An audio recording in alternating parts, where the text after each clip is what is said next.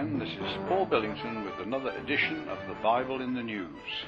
And it is amazing how much the Bible, and especially Bible prophecy, features in the constant flow of news reports that come to us via the numerous media forms in the modern world. At the moment, most of the attention is being focused on the United States Democratic nominee Barack Obama, a possible future president of the United States.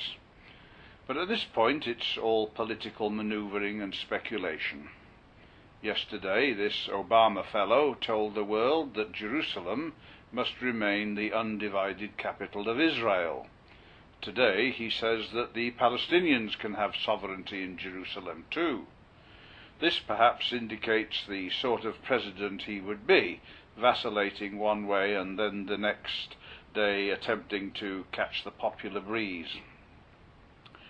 John McCain, his Republican rival, is not getting quite the same amount of media coverage at the present moment, but he will, and according to reports, as if we are to believe them, the race for the White House will be a close one. Who will win?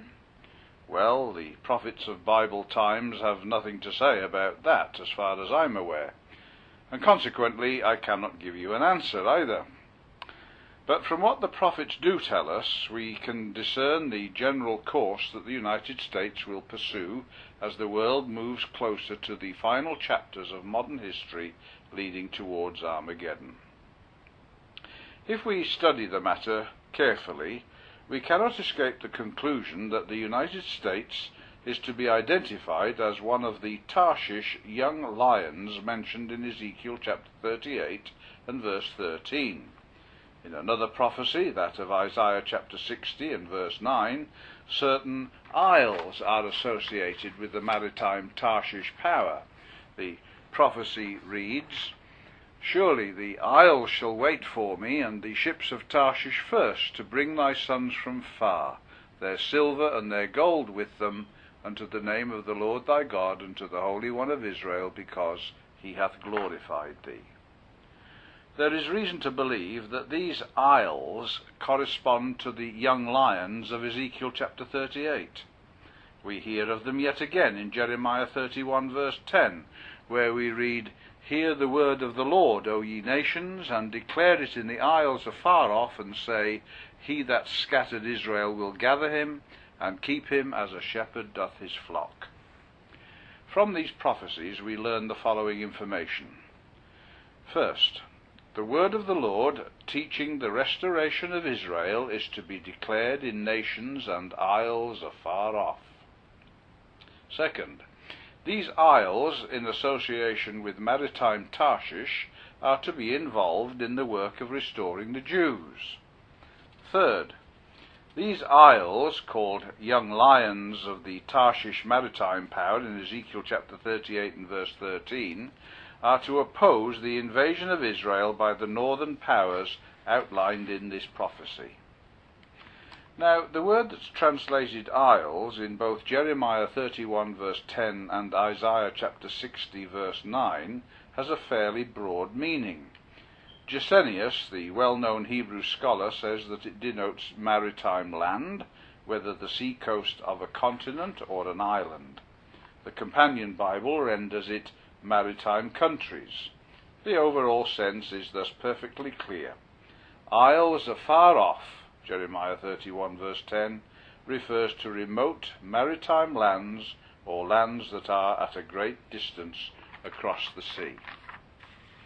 The evidence is that Tarshish refers to Britain and her young lions or isles to those former colonies which make up the English speaking world of today.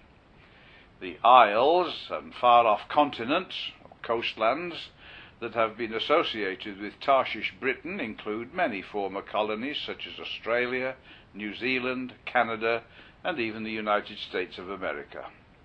All these countries were exposed to the influence of the English Bible during their early colonial times. In the case of the United States, which is our focus and concern here, it is now recognized that the Bible was one of the most important influences in shaping the nation. That is why we find such a strong Christian Zionist movement among the evangelical sects in the United States today. And no doubt this support for Israel will continue and could well be a factor in influencing the situation described in Ezekiel chapter 38, verse 13. If the pendulum of policy swings away from Israel under the McCain or Obama future presidency, as it has under the influence of Condoleezza Rice, it will swing back again in time, and all the young lions, as well as Tarshish herself, will fulfill the role that God has appointed. For it is His counsel that will stand, whatever the schemes of men might design. You know, the only way to understand the news is through the lens of the Bible. Join us again next week, God willing, when we will talk more about the Bible in the news. www.bibleinthenews.com www.biblemagazine.com